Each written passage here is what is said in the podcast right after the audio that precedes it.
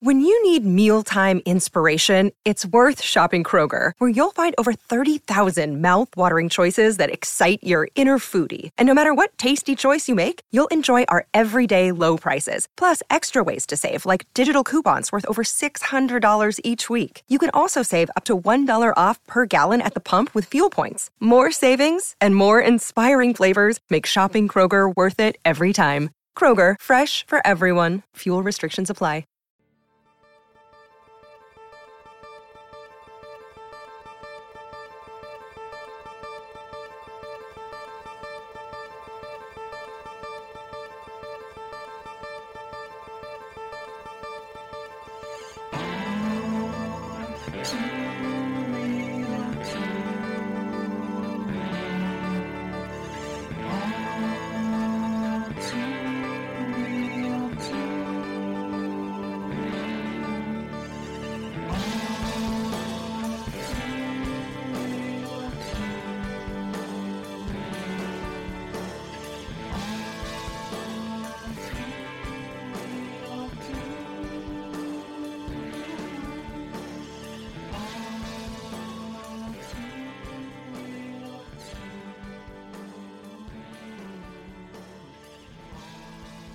Okay, everybody. Welcome to the latest episode of All Too Real 2.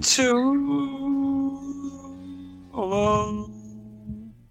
My name is Michael E. Cullen II, and with me via Facebook Messenger through the technology of the interwebs, of the internet, the the the great thing that was created by Al Gore. Oh wait, no, he didn't. He never said that. Mm.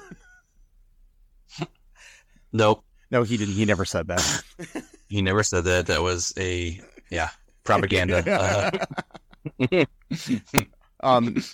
Anyways, uh, how are you today, Matthew? I'm doing okay. I guess. You guess. I guess so. Whatever. Yeah.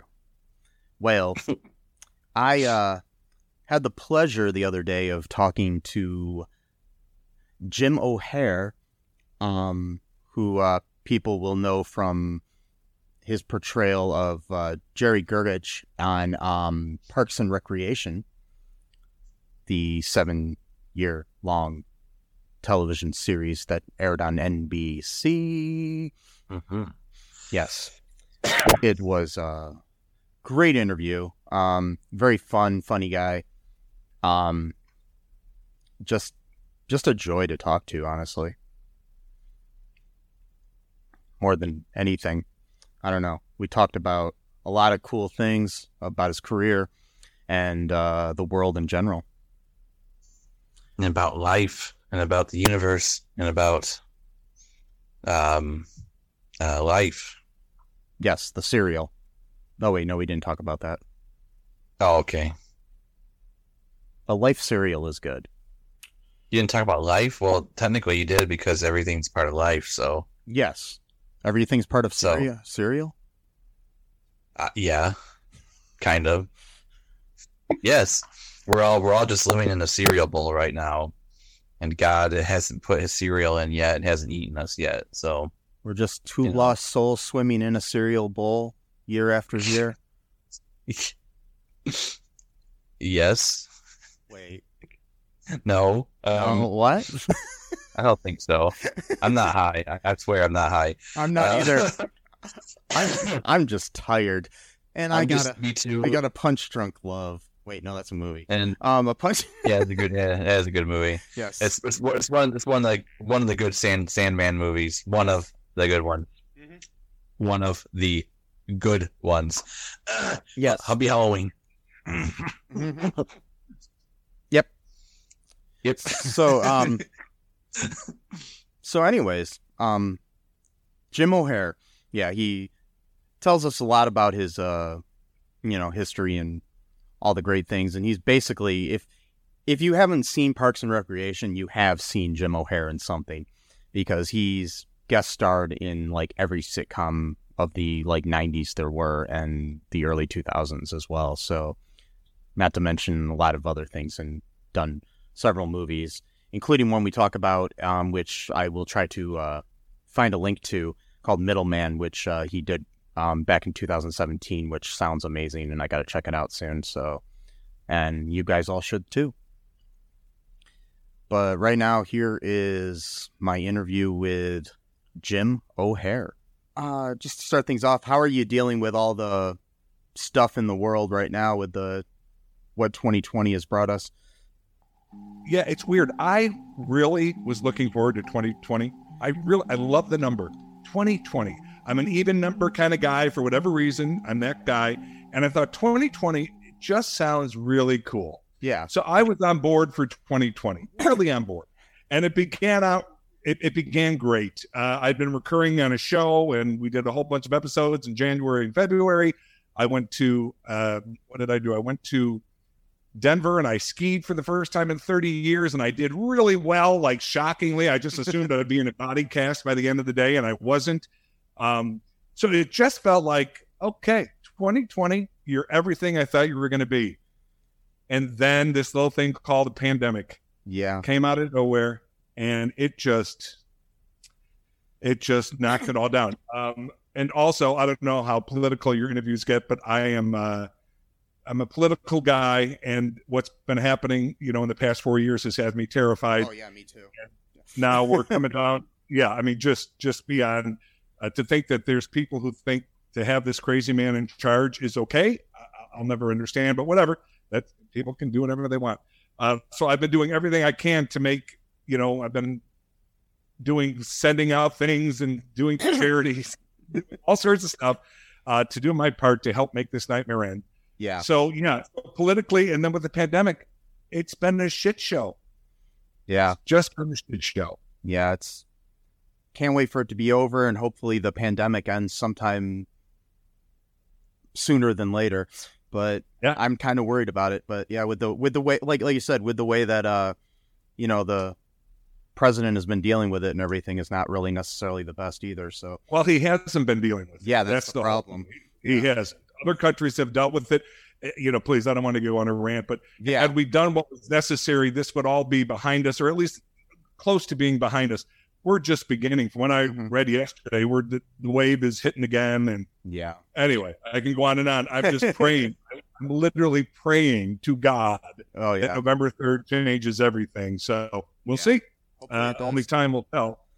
But Uh, I am hopeful. I will say that. But I was also hopeful four years ago, yeah, and I got quite the surprise. So all of us. I did. leave nothing to chance now. Yeah. So um, uh, now now uh, on uh like better subjects uh, about you. yeah, there we go. Yeah, yeah. Um, pretty much anything else is yeah. better. So yeah, go for it. um, so uh, just uh for uh, my listeners, um, what uh, how did you uh, get started in um in entertainment? It was weird. I went to uh, my embarrassing story that I do tell is when I left high school. I was a pretty good student. Um, I, I always say I think I was in the top ten percent of my class, so no genius, but you know, a good student. So of course, I expected to go to college. Certainly, my family expected me to. So that was the plan. But I did not have a clue what I wanted to do. I mean, not a clue. So I went to college and I declared that I was going to be an accountant. Now, people would be like, well, why are you doing that? The only reason I said it was because some of my buddies said they were going to be accountants. so I was basing my career on what, you know, my buddy had. It was ridiculous. So, cut to the chase. I go to college for that. Thankfully, I went to Loyola in Chicago, and thankfully, college did exactly what it's supposed to do. I started taking other things that interested me, and I started working at the radio station at Loyola. It was called uh, W- uh, WLUW. I believe that was it. And it only had like a 12 block radius, so it can only be heard, you know, I don't know how many people could have even heard it. Uh, but I really, I was like, damn, I, I kind of really like this. So next thing you know, I, that's where I put my sights. And uh, I went and got, at the time, you used to have to get a license to become a, a DJ. So I went to a broadcasting school and I did that. And then I got my first job in some little town in Indiana called uh, Rensselaer. and I was the kind of mid morning guy. And it was awful and wonderful all at the same time. They paid me I'll never forget when I got after taxes and everything, my first check, you work 60 hours a week and I made $120 take home. Wow. Now, yeah, my rent was for something. So do the math on that. It just doesn't work. No. Uh, but I oh, well, it's paying dues and whatever. The guy who owned it was crazy. He'd punch holes in walls. But uh, that, so as much as there was a lot of negatives, I learned so much. And there were, there were some great people that I did work with. So one time, it's the, a weird little thing. Uh, the secretary came in during one of the commercial breaks and said, "Some guys on the phone wants to talk to you." And it was a little town, so it could be someone you know who we had uh, radio spots with. It could have been anybody. So I said, you know, I said, "Yeah, okay." So I talked to the guy, and he goes, "My daughter goes to the college nearby, so I listen to you when I drive in and out. I think you're really funny, and if you ever, you know, look to change things up, you should consider Second City in Chicago." It was just like this nice little conversation uh, of course, I'd heard of Second City. It's iconic. Yeah. So I, uh, you know, thank you, thank you, whatever. And that was it. So about a year later, it was time to leave. I'm like, okay, this has been crazy. Uh, I learned a lot. Now it's time to move on. And that conversation stuck with me. And I went, uh, I went to Chicago, back to Chicago, and I started taking classes at Second City. And like I can tell you, I, I know the exact moment where it's too dramatic to say my life changed, but uh, I do know the moment when I first day in class, and in the old days, you used to train on the stage that they performed, where Belushi had performed, and uh, you know Murray and and all the biggies. Yeah, never forget. I got on that stage for the first time, and I got my first laugh, and this like feeling of I don't even know, just something came over me, and I was like, "Oh God, I oh, this is what I want. This this is what I'm looking for. And never ever thinking it would pay a bill. I mean, how the hell would that ever happen? but I knew I loved it. I knew I loved it. So I kind of immersed myself in classes there. And then down the road, six of us just kind of formed our own little world called White Noise. It was just these six little white kids, and we formed our own world and we started doing our own comedy shows. And they started getting a lot of attention in Chicago so that was really exciting. And then I realized I'm really liking this whole because we did a lot of written sketches. It wasn't just improv. And I was really liking the acting part of it. So then I started taking acting classes and then I started auditioning at other legit theaters in Chicago. And next thing you know, they're casting me in this, they're casting me in that. And I knew I had found what I wanted to do. But again, not thinking it would ever pay my bills.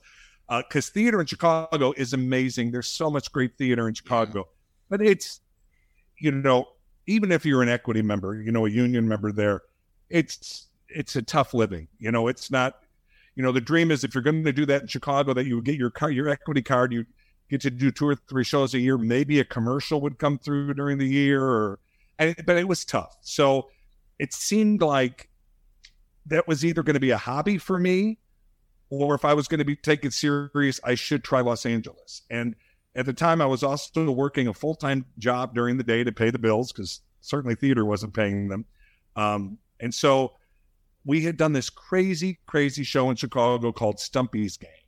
And it had blood and puppets. And I got killed in an incinerator and I'm screaming. I ate 10 Twinkies every show. Oh. It was so ridiculous that I can't even begin to tell you, but pretty cool too. Like for the time, really amazing like we would shoot uh, i would run off stage a, a screen would pop up and i'd be a cartoon i mean it was it was intense it was really for the time i mean nowadays people can do that stuff with their iphones you know yeah. but we're talking wow when was that that was 90 around 90 around that so wow 30 years ago dear god but anyway so for the time it was pretty uh pretty high tech you know and this show became a cult thing in chicago where people were lined up waiting to get in, and it ran forever, and it was pretty cool. So we decided, let's give it a shot in LA. If there's ever a crazy enough town that might do it, it's LA. Mm-hmm. Plus, some of us had wanted to try LA anyway. So we loaded up the truck and we moved to Beverly because we literally, uh, my friend Pat and I put everything we have in a truck, some big Hertz Penske truck, uh, including the sets for the show. And we just hauled our butts out to Los Angeles. Uh, somebody had set us up with an apartment as far as you know. So because I didn't know anything about LA, I know nothing. You know, didn't I knew nothing. So uh, we brought the show out to LA, and it did the same thing it did in Chicago. It just took off, and the gift for me that happened was because it was very much it was me with puppets basically. There were two other humans in it, but they were kind of just in and out real quick. Where my role was, I, I was you know the lead role in this thing, and because of this, because it was getting attention, agents started coming to the show. Because the toughest part in LA when you move here is getting a damn agent or getting a manager, somebody who can represent you. Because without that representation, you can't get an audition. I mean, it's it's that catch twenty two. They're like, well, what have you done for me lately? Well, what can I do for you if I can't get a chance to do it? You know, it's that whole bad. You know, it's ages old. Everyone, many have dealt with it. But the miracle for me was they would come and see the show, and then I'd get phone calls saying, "Would I meet with them?" And so within, um, I think the show opened. I'm going to say, oh gosh, October. I feel like we were going to go October until the holidays. We ended up going till March, and so by the time the show was ended, I had an agent and I was ready to go. And they sent me out, and I started booking pretty quickly. And I the the the blessing, whatever you want to call it, for me is that since the day I moved here, August 4th, 1994, I've never had to do anything other than be an actor to pay my bills. Now, that being said, some years were rough as hell. you know what I mean? Like it was not all like, yeah. uh, some years were rough, but in general, there was always enough. Yeah. There was always enough. And then I was, you know, I, you know, I was, they used to tease that I was king of the guest stars. I'd been on like all these different shows and And then a show like Parks comes along, and, and that kind of changes everything because now you have a gig that ran for seven years. That changes everything. So that's how it all kind of happened out of Chicago.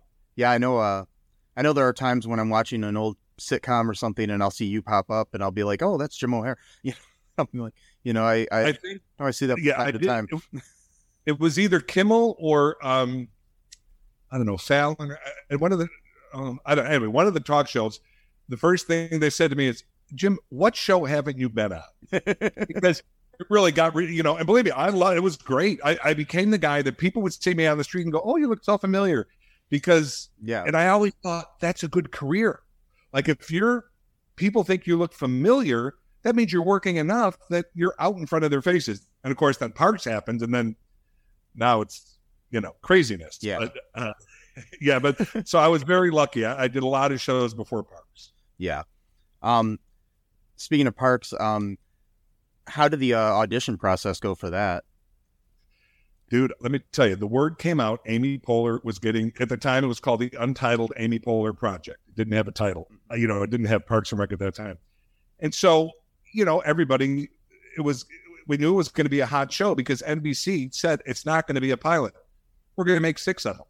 So they were already showing confidence. And Amy had just come off SNL all those years. And of course, she's, you know, crazy talented. So everybody wanted in. The producers really had a, a really good idea of who they wanted for certain characters from the beginning. But the network said, we have to, you got to give us lots of choices. So they saw everybody. So I went in and read for Ron Swanson, oh, wow. which is so ridiculous. Uh, when, I mean, the thought of anyone other than Nick Offerman playing Ron Swanson is so silly that I it just anyway. We all know what he yeah. did with that role, uh, but that's what happened. And I mean, I walked into that audition area. There were faces you knew from shows, people that you've seen for years.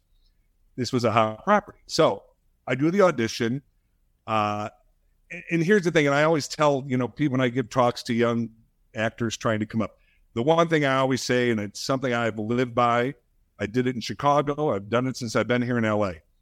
I never, ever walk into a room unprepared because you don't know what they're going to be doing down the road. Many, most times, I can walk in a room and I'm not right for the role, and I walk in and visually they're like, "Oh no, he, this isn't going to work." Even if I give them the greatest performance ever, but if I do give them the greatest performance ever, when a role comes up that they can see me in, I'm going to be at the front of the line. And so that was my only goal that day. I wanted to do a good audition. And believe me, I also say this as much as I say I've never gone in unprepared, I've never. I have screwed up. I mean, I have screwed up auditions like you can't believe. I've gotten my head when I got there, or uh, one time I'll never forget. I walk in and there's Ron Howard, and it just threw me. It just took me out of my space of you know because I was you know in my actor mode. I was ready to go, and I walk in and there he is, and he couldn't have been kinder. He couldn't have been more gracious, but it it just threw me off. And so I did a terrible audition. I've seen him since, and we have joked about it, but whatever. Yeah. Uh, so, so my only goal that day was to do the, my best version of what I thought Ron Swanson was going to be and do a good audition. So I, I go in and I do that. And I had some fun conversation with uh, the producers because also I knew these producers were from The Office. And I thought, you know what? They're going to be putting guest stars. They're going to have guest stars. These people are going to have other shows down the road. I just want to impress them. That's all. Mm-hmm. So I leave and I thought, yeah, you'll never get this, but I, I think you made a couple of people who think you're you got something going on. So I would say probably two weeks later, I, I, could be wrong about the timeline. We get a call. My agent calls me and says, "You got? Uh, they want to see you again for Parks and Recreation for a different role. I want to know if you'd considered the role of Jerry." And I said, "Well, yeah, of course." So they send me the material, and I go in a couple days later. Same thing. I go into the waiting room, and there's all these faces again, and I could tell they don't know what they want because there's big guys, there's little guys, there's tall guys, there's fat guys, there's skinny guys. There's like everybody is there uh, which happens a lot. Like yeah. they haven't figured out the character yet themselves. So I go in and um, I do it, and you know, again, hopefully to the best of my ability. We had a great conversation, just BSing. Um, I knew Steve Carell, who was on The Office uh, in Chicago. One, one of the last voiceover gigs I did was with Carell. So we were chatting about Steve and just laughing about different things. So apparently what happened, I found out later, I didn't know this. When I left the room, uh, Greg Daniels said to Mike Schur, let's put him at a desk, it'll work out. Now, I didn't know that at the time. I didn't know that I had left that room with the job. Uh, but about a week later, I get a call from my agent. They said, you know, they want to offer you the role of Jerry in Parks and Recreation. But it was not a series regular, and they were very honest. They said, we don't know what's going to happen with this character it might feel like nothing and maybe nothing will happen and then he'll be gone. We just don't know. But we have six characters because at the time the regulars were Leslie Knope, Ron Swanson, uh, April Ludgate, uh, Tom. Uh, who else was there? Oh, oh, Ann Perkins. Who else am I forgetting? Uh, uh oh, and Paul Brendanawicz. Yeah. You know, uh, yeah. Paul uh, Mark Brendanawicz, Paul Schneider. So those are your six regulars, and yeah. you have to cater to them. Those are your regulars. So my agent said to me, you know, you might not want to do this because you might end up feeling like you're doing background work. And believe me, there's nothing wrong with background work, but at that point in my career, yeah, I, I wouldn't be doing background. I, am a guest star. I don't even I, at that point I wasn't even doing co-stars. I don't think it was either a guest star or a lead role. So uh, but to me, it took no time at all because this is you guys remember what they did to those characters on The Office Kevin, Malone, Phyllis, uh, Stanley, like all these amazing side characters. So I thought, I got to take this risk. There's, to me, there was no downside because also they were paying me like a guest star every. So I thought, wow. well, if they want me to sit around and, and pay me a guest star money, I'm good, you know. And then if they dump me, they dump me, and then it, you know, whatever. Uh, but I'll never forget after because we did so we did the first six episodes, and I get a call. We're we're totally done shooting, and I get a call, and they said uh, the network needs some promo stuff uh, to and stuff for beginning and ending of the episodes. Uh, everyone's out of town. Uh, we were thinking you and Amy could do something together. Uh, what if we threw something together? Would you be available? Well, yeah. well, it turns out that was kind of my big audition that I didn't even know about to become a series regular because they put me and Amy in a forest with some kids and they just let us improv. And you know, Amy's the queen, so believe me, yeah. I can't ever think I could compete with her. But I held my own. We had a lot of laughs, and apparently that day, they were like, "Yeah, he needs to stick around." So by the next season, I don't know, by episode three, they had already given me my own episode, and so all of a sudden, the next thing yeah. you know, I'm a series regular. because you know at first I wasn't, Retta wasn't, Chris Pratt wasn't. Um, uh, my God, Adam Scott and uh, Rob Lowe weren't even there Yeah. at that point. So there was still a lot of changes happening. And the show for diehard fans, they know that there were big changes Oh, yeah. from season one to season two.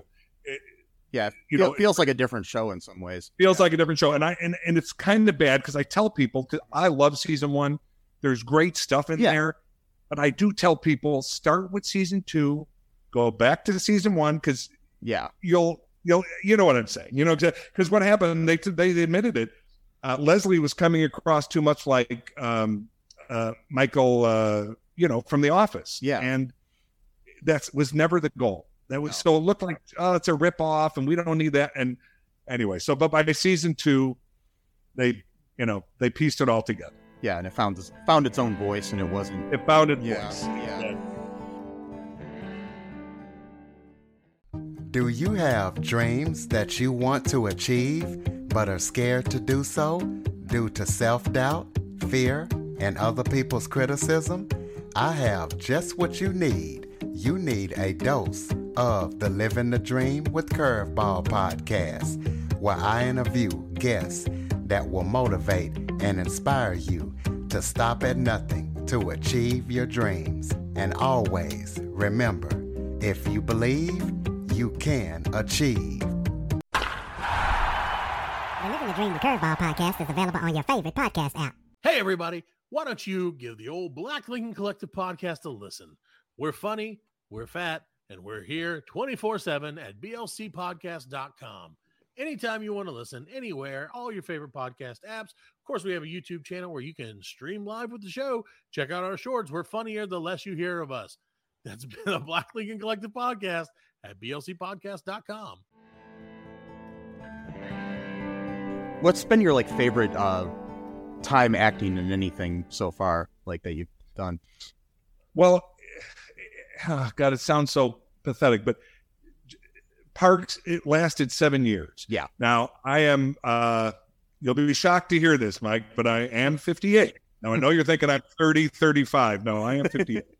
uh, and like we said, I've done a lot of shows before Parks, I've done many shows after. And um, I'm so lucky. I'm like the luckiest guy because I love what I do. I love it more than you can even believe. You put Jim O'Heir on a set, and you have a happy Jim O'Heir. It's just who I am. It, I told you I found what I love when I found it and, and whatever.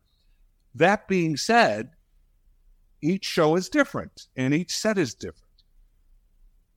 The the lead of the show kind of sets the tone. Yeah. Like so you have a lead who's walks in and kind of a crabby person or whatever. It just kind of trickles down, trickles down, trickles down.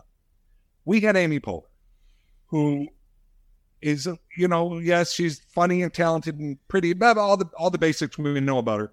She's also incredibly kind and incredibly caring.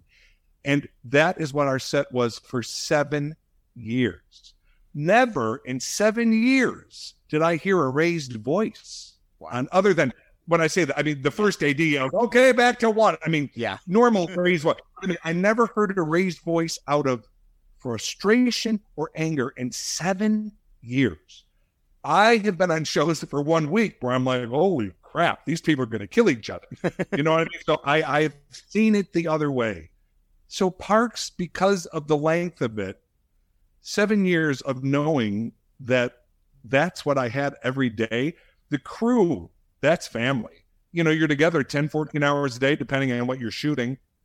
And I always knew how much I loved it when uh, one day, you know, every week, you, the week before the the next week that you're going to shoot an episode, you get your day of days, which shows what days you'll be working because we shot single camera, which meant you didn't always have to be there. And I didn't like the days I had off. I was like, oh, damn, I'm off on Thursday. But I got paid either way. I was a series regular. So I should have been thrilled. Like, hey, I'm off. I, I wanted to be there. So it has to be parks. Yeah. It has to be parks. Now, there, I've had other individual experiences that have been so amazing and so incredible. But I say parks because of the duration of Yeah. wonderfulness. I mean, seven years of that's kind of unheard of. Yeah. Um, did you uh, could you tell like early on that the show was going to have like a following, or did you think it would not last that long?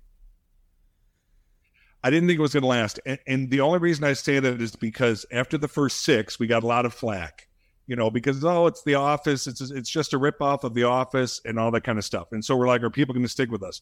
And let me tell you, we fought every year to stay on the air. We always thought we were being canceled. And then Amy found out, she didn't tell us till afterward, thank God. Amy found out that after our fourth season, the big muckety mucks were on a plane leaving New York. By the time they were up in the air, we were canceled. We were off the schedule. By the time they landed, we were back on. So we technically had been canceled for a very brief time. They never shared it with any of us because it never officially happened. But they pulled us for that flight for whatever reason. Um, and also, we were originally with a different president of the network. And when a new guy comes in, it's very normal. They want their own stamp and we weren't Greenblatt stamp. Yeah. But I think what happened, the reason we survived, we became critical darlings. I mean, we, you know, Newsweek called us the show of the year. We won a Peabody Award. Um, I think if he had pulled us just to put his own stamp on things, it would have looked really bad.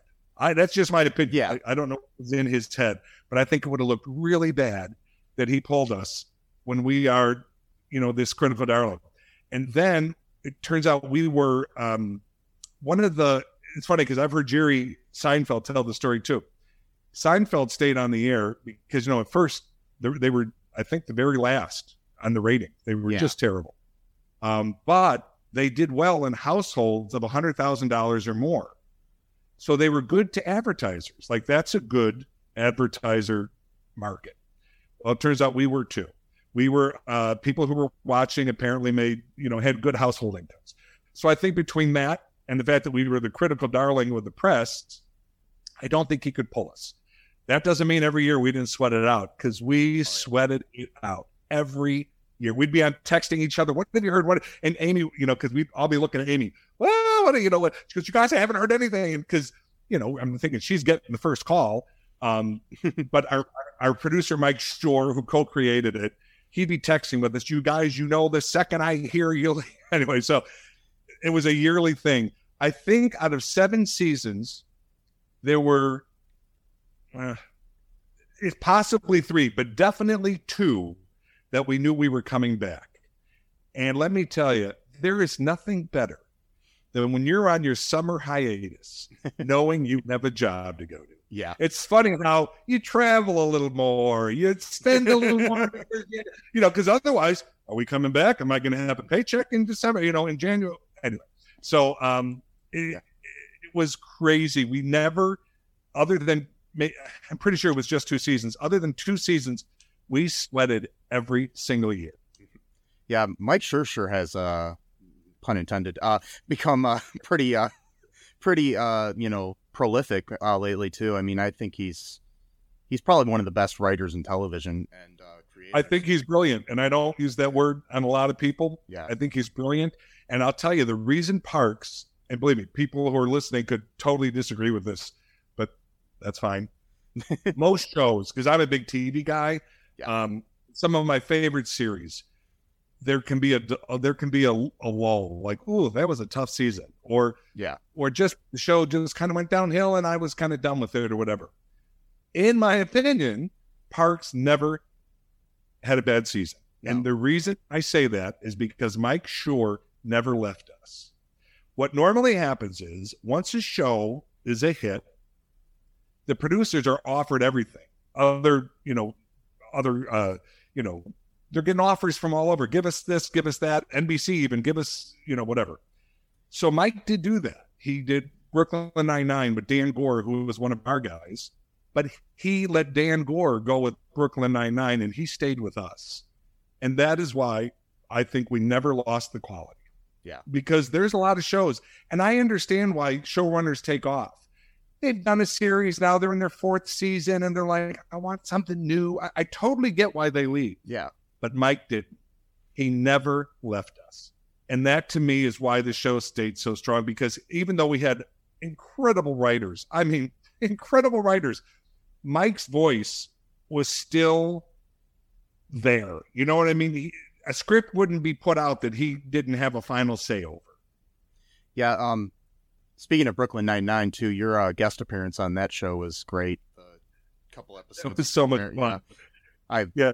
I watched that show a lot lately. I, I go through phases where I watch a different show to fall asleep to, and Brooklyn Sure, Nine-Nine- absolutely. Brooklyn Nine Nine's been the one lately, and I've probably Nice. seen, probably seen that episode, the episodes with you, probably uh, at least ten times now. So yeah, Well, it was so great. Yeah. Dan calls me and goes, "Listen, I have an idea. Would you want to play a Southern sheriff?"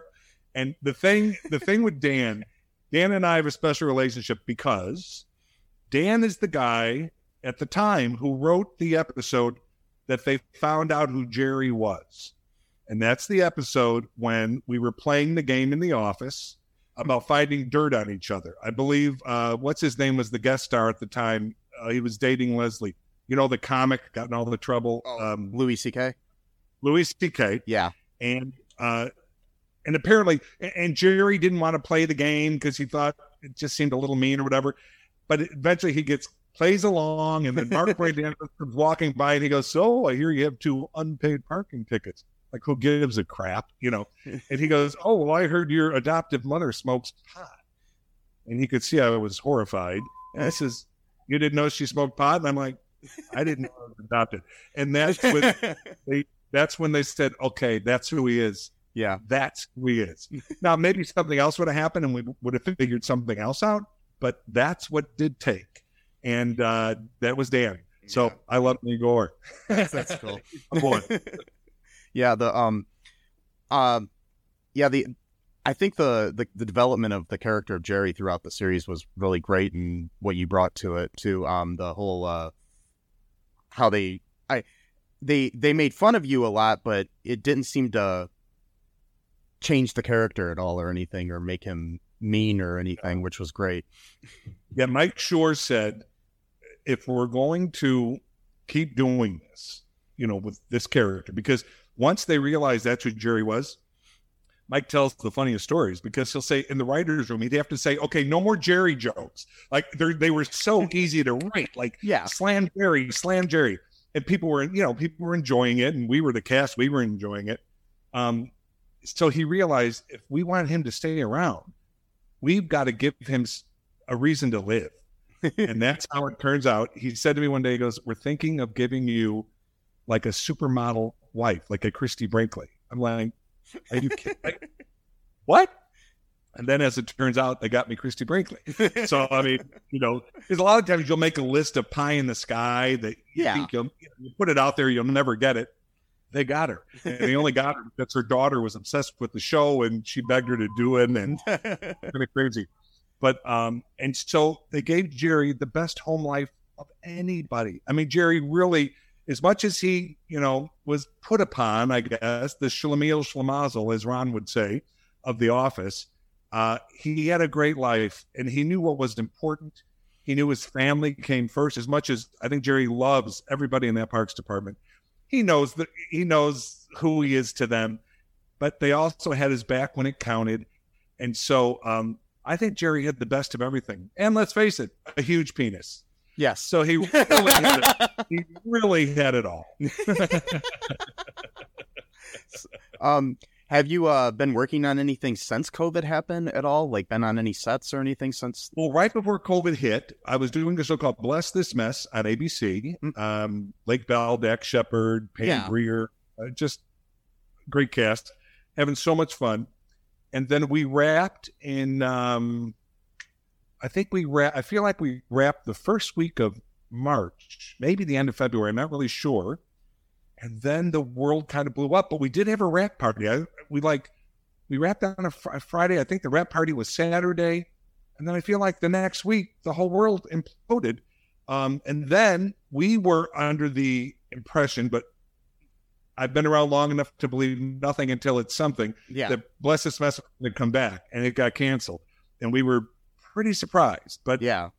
welcome to showbiz. So as far as that goes, but I was also lucky. Um, I had booked a pilot that was going to shoot in Denver, and obviously that, that blew up. But they rewrote my character so that I was always on a FaceTime phone call with the other characters. so we shot it at my house. Oh, nice. I they sent equipment. Uh, they were on Zoom. You know, just like when we shot the park special. Yeah. They're on Zoom. They send you the equipment, the lighting, the the rig. They t- you talk you through it. They direct you. They do the whole thing. So I was able to do a pilot, and I've done two films again from my house, and then I did a, a big thing for the Peacock. Uh, Parks and Recreation recently left Netflix, Yes. and now we're on Peacock. And so a bunch of us were doing stuff to promote it. And anyway, so they sent cameras, and it's wild. There's Yeah. a lot of rules to follow, and like they set up the rig outside, then I had to leave the room while the guys came in and set it up, and then they had to wipe it down, even though they had just wiped it down, because they have all these rules, um, which is fine. Yeah. I'm, I'm up for it if that's how they want to do it. hmm It's better to be safe than Look- sorry. Better safe than sorry. And I, um, I've been so yeah, I've had some stuff going on, which has been great. Things are coming back. Yeah. Uh, I have had friends who started up again and then have already shut down because a cast member or a crew member tested positive, so it all shuts down again. Uh, Pratt was lucky because he was doing Jurassic Park, but you know that's a billion dollar franchise. Yeah. So they were able to fly everybody private over to um, London. They all quarantined for two weeks. I mean, everybody. Yeah. Every. So when they started back, it was a clean slate. So they were able to shoot a lot. But then he was saying they had to. They were going to some island or something, but it turns out the island there was an infection. Anyway, it screwed up a lot of people, Yeah. to say the least. But it is starting to come back, but it's not. It's Mhm. not fully back by any stretch of the imagination. Speaking of uh, Chris Pratt, did you ever imagine he would become such a huge star? Wow, I- can't say imagine this bit. I mean, he's Yeah. you know one of the biggest stars in the world. So no, I, I- Yeah. I don't know. I wouldn't have thought that about anybody that I know. Yeah. Um, but to be with him and to know how kind and funny, off the cuff funny he is, Yeah. yeah, it makes perfect sense. But I know a lot of people like that, and they don't become one of the biggest Yeah. stars in the world. so yeah, I don't know. But I will also tell you this: when he got the gig, especially the one because he was having stuff happen before Guardians. You know, he did Zero Dark Thirty and Moneyball Yeah. and stuff. And um, that's the other thing about Parks that I knew how special it was. There was no like jealousy. Like I remember Yeah. when he when he told Nick and I that he got um, Guardians, I had tears in my eyes. Like this is our boy. This is Yeah. our boy, Chris Pratt. You know, like the Guardian of the Galaxy. Whether it was going to be a success or not, who knew? I mean, Yeah. obviously it is, but I'm just saying. Yeah. And then I'll never forget. So we all went to the premiere of the Guardians movie, his first one. It was at the um, oh god, it- what's it called now? It was is it Kodak Center now where they do the Oscars? I think Wherever wherever it was, some I don't know. Polaroid or something. I think. They they, they when it was here for a while, whatever the hell. it, yeah. it's where they do the Oscars in Hollywood. And so we're all there, and it was awesome. And before the film, they introduced the cast, and so you know you're introduced in kind of order of importance, you know, for a big feature like that. So this person, that person, this person, that person, this person, that, and like, and all of a sudden, then they do Glenn Close, and then Chris Pratt, and I look go, I go, he got better billing than Glenn Close. Oh my god! You know, like it was just crazy. It was just crazy, crazy, crazy. Yeah. So, um, yeah, surprise just because that's like such one in a million. yeah. So yes, for that surprised, but for his talent, not a bit surprised. yeah. I mean, it makes perfect sense. Yeah, makes perfect sense. Yeah, I've I've uh, I've been a fan of his since uh, he was on Everwood back in the day. So I, yeah, I know he's He's got yeah. some great stories. Oh my God, I won't repeat them. It's not my business, but Yeah. he's got some great Everwood stories. yeah. Um. So um, what uh, as far as like um movies go, what uh, what's been your like favorite like film to do that you've done? Well, this one because it was so personal. Right after Parks, I did a film called um, a Middleman. Now, the reason it was so personal is because it was written for me. Oh wow. It doesn't get more personal than that. And it was written by one of my best friends who I did comedy with in Chicago, who was part of Stumpy's Gang, the show I brought to LA. um, he's a big guy in the ad business. And he had written this. What, what I loved about it was, um, for better or for worse, you're going to get labeled in Hollywood. You're just going to get labeled. I'm the big funny guy.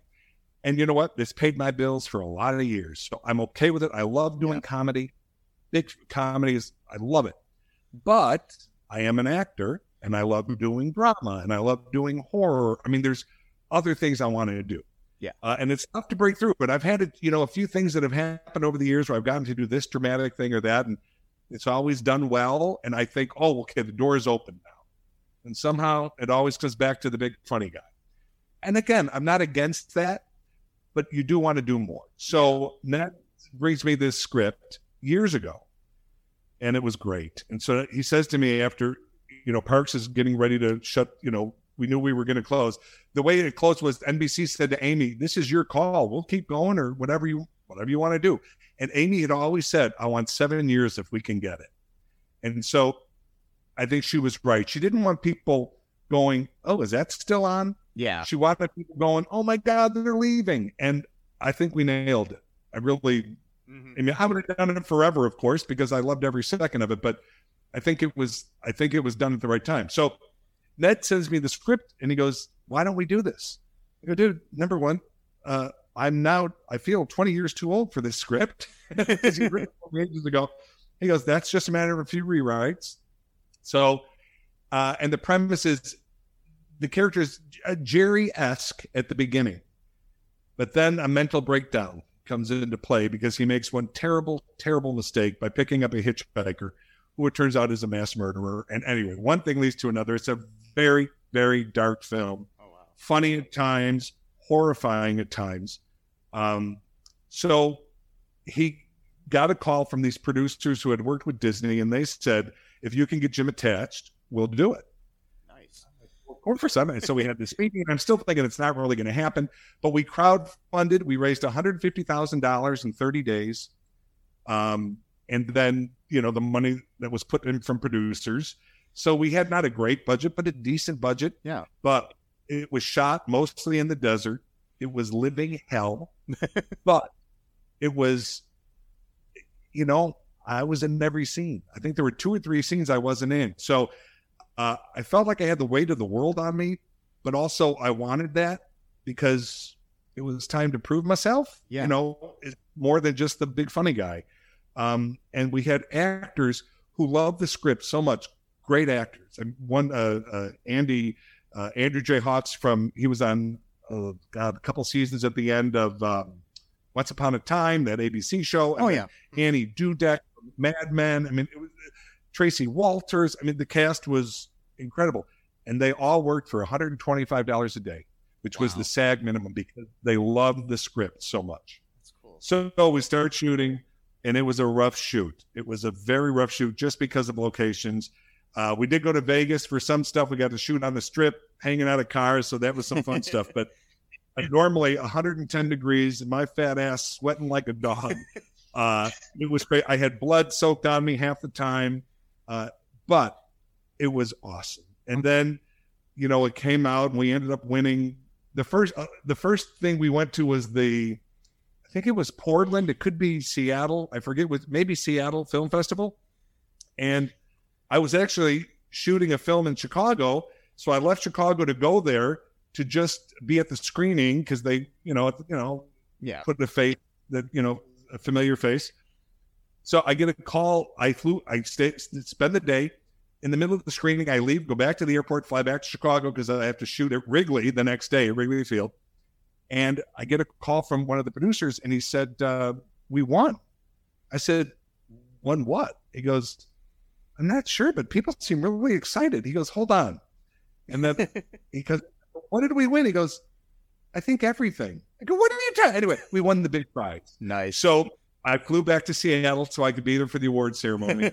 uh, anyway, so the movie did. Um, I just couldn't be prouder of it, and and critically, it was you know people seem to be happy with what I did, and blah blah blah blah blah. Because you never know, you know, and it's because it's so dark. I, I could see some people going, "Oh no no no, I can't see him doing this," and no, he's Jerry, and but but that didn't happen because you know there's always that fear as an actor you're going to be labeled a character like Bob Denver who played Gilligan Oh, always said I couldn't break away, couldn't Yeah. break away. Um, yeah, thankfully that's not been the case. I've done many things since Parks, uh, so I'm grateful because that would that would be tough. But then I also think, you know, Jerry will probably, unless some other role comes along that changes all that, Jerry will be what I'm known for. Yeah. And I couldn't be prouder. That that's that's okay. That's okay. But I'm glad it didn't stop me from getting other work. That would not that would not be. Is uh is there anywhere you can find that movie? The middleman? Oh, uh it used to be all over Netflix. I don't think it's there. I believe it might be on YouTube. Oh, okay. I'm not 100% sure. It's called Middleman. Yeah. Uh and it's I think it's worth checking out. Yeah, because it I sounds think it's sounds it sounds up my alley. Um Yeah, I'm Yeah. proud of it. Yeah, I'll have to watch that. Um, yeah, because I've sounds kind of slightly dark and everything. That's kind of what I tend to do when I I'm I'm a independent filmmaker myself, so I tend to try to Okay, Go in you there. will, you will you'll appreciate it. Let me know what you think after you see it. You'll for appreciate it. Yeah, Yeah. Anything else you wanted to say before we uh before we leave here today? Um, I don't know when this will be out there, but uh, vote, Yeah, please, please vote. Again, I'm not going to tell you who to vote for. It's very obvious who I'm voting for. I will tell you I'm voting for Yeah. Biden. So you know, but I'm not telling people to do that. I can't. I, I'm not that presumptuous. But I will say every vote matters. So that's I can just beg people to please, please vote, and don't anybody get complacent. Um, my fear with what's happening now is I'm seeing every poll is showing that Biden can't lose. Well, you know what? I read those polls four years ago, yeah, and those polls thing. did not pan out. Same thing. So, uh, to me, the polls they they lift my spirits. They make me feel better, but I know they're not the be all end all. We've got to get everybody out there. If you got to get your neighbor, pick up your neighbor. If you got to, whatever you got to do. And again, you can vote for the other guy. I don't know how, but you can. I'm not telling you you can't. I'm just saying, let your vote be counted. We are in a country that get to vote. Yeah. What a gift. What an honor. So to not do it, I've never understood. I mean, it's so you know, sad, like where there's like about half the country that doesn't vote sometimes. Doesn't vote. And Yeah. and I'm um I've been a registered independent. Well, Yeah. I think since I've registered. So I'm not even a party guy. No, Um, but I can tell you for the first time in my life, when I vote on November 3rd, I am voting a party. I've never done that. Never. Yeah. I vote individually. But because of what I've seen them do in the past four years and what they've allowed him to do, Mhm. sorry, I can't, uh, can't, can't, can't stick around. Can't stick around for that. So normally voting takes me a while because I go in with my sheet of paper because I looked up this. Now, no, no, no. Democrat. Boom. And I hope in four years from now, I get to go back to my old routine where I'm, you know, basing it on individual and what they believe. Yeah.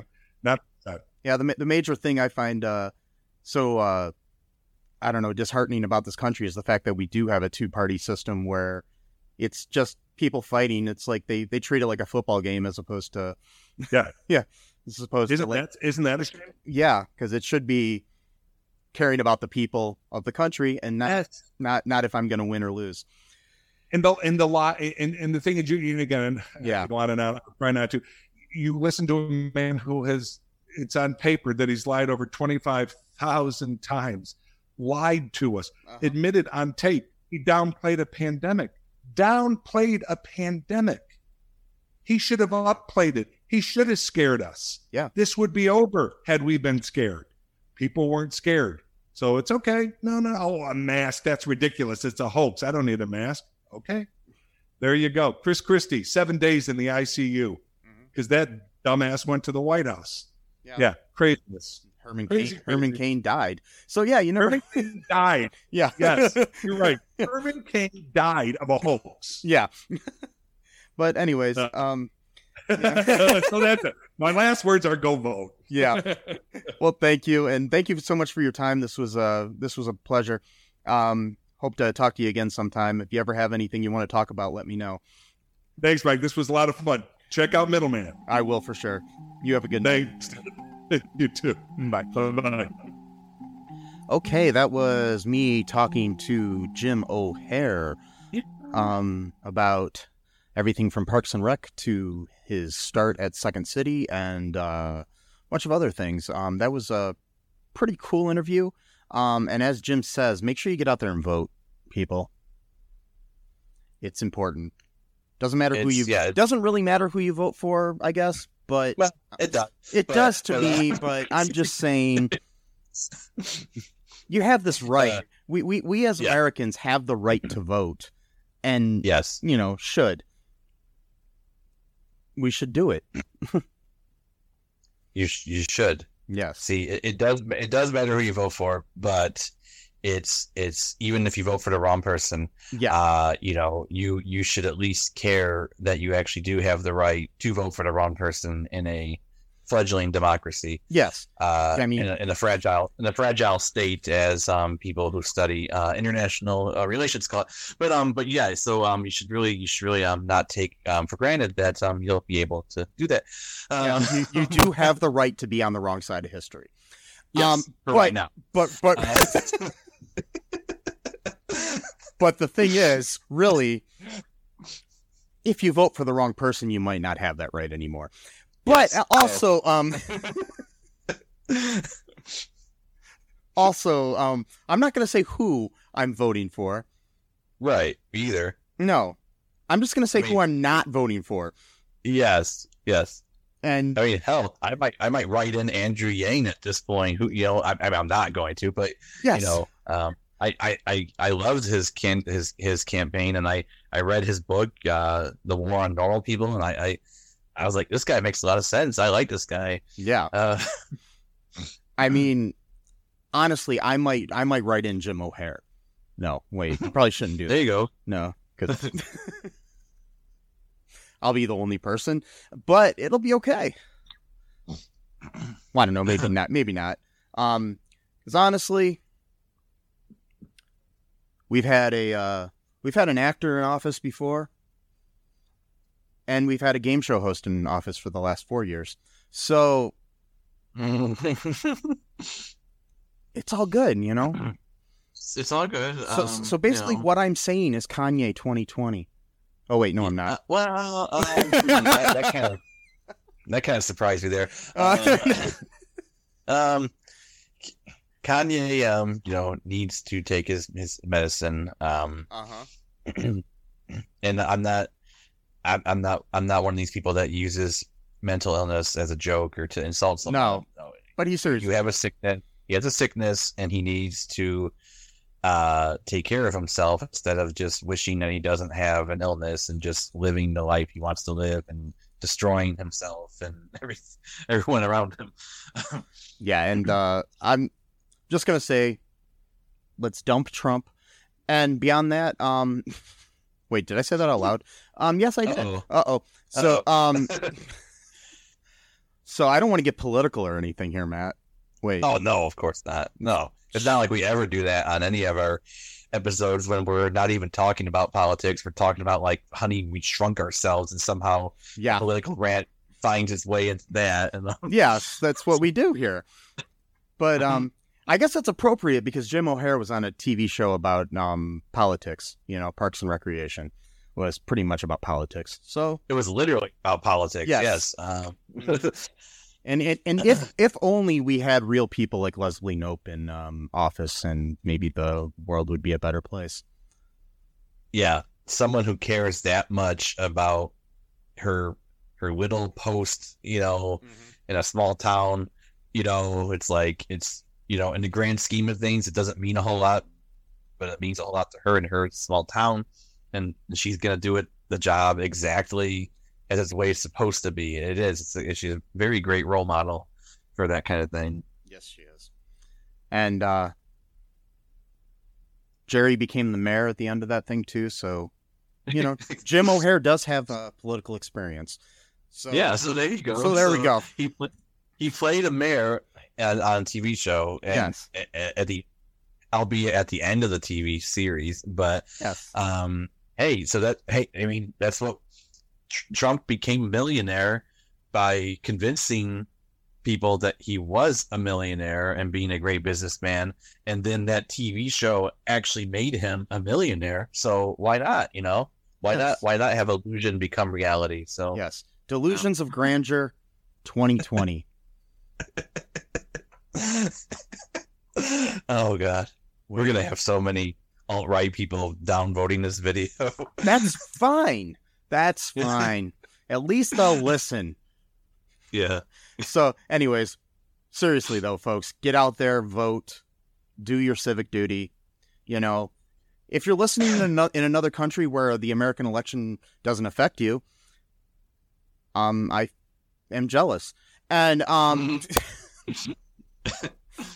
Yeah. and but but you should probably go out and vote in your country too when you have your elections. So it's probably Yeah. not a not a bad thing to do if you live in a democracy where they allow you to vote. Do it. Um, also uh, check out some of the links that we have in uh, the show notes to help out people during COVID and help people out with Black Lives Matter and things of that nature. Um, it's very important, you know, that we just respect one another, love one another, and uh, do good, people. You know, Do good and uh, understand uh, history and stuff like that. And uh, yeah, yes. And uh, just just saying, just understand history a little bit. It's not hard.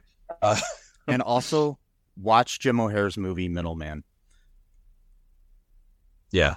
because it looks good. I have yet to see it, but I'm planning to Mhm. watch it very soon. So, anyways, for now, I have been Michael E. Cullen II.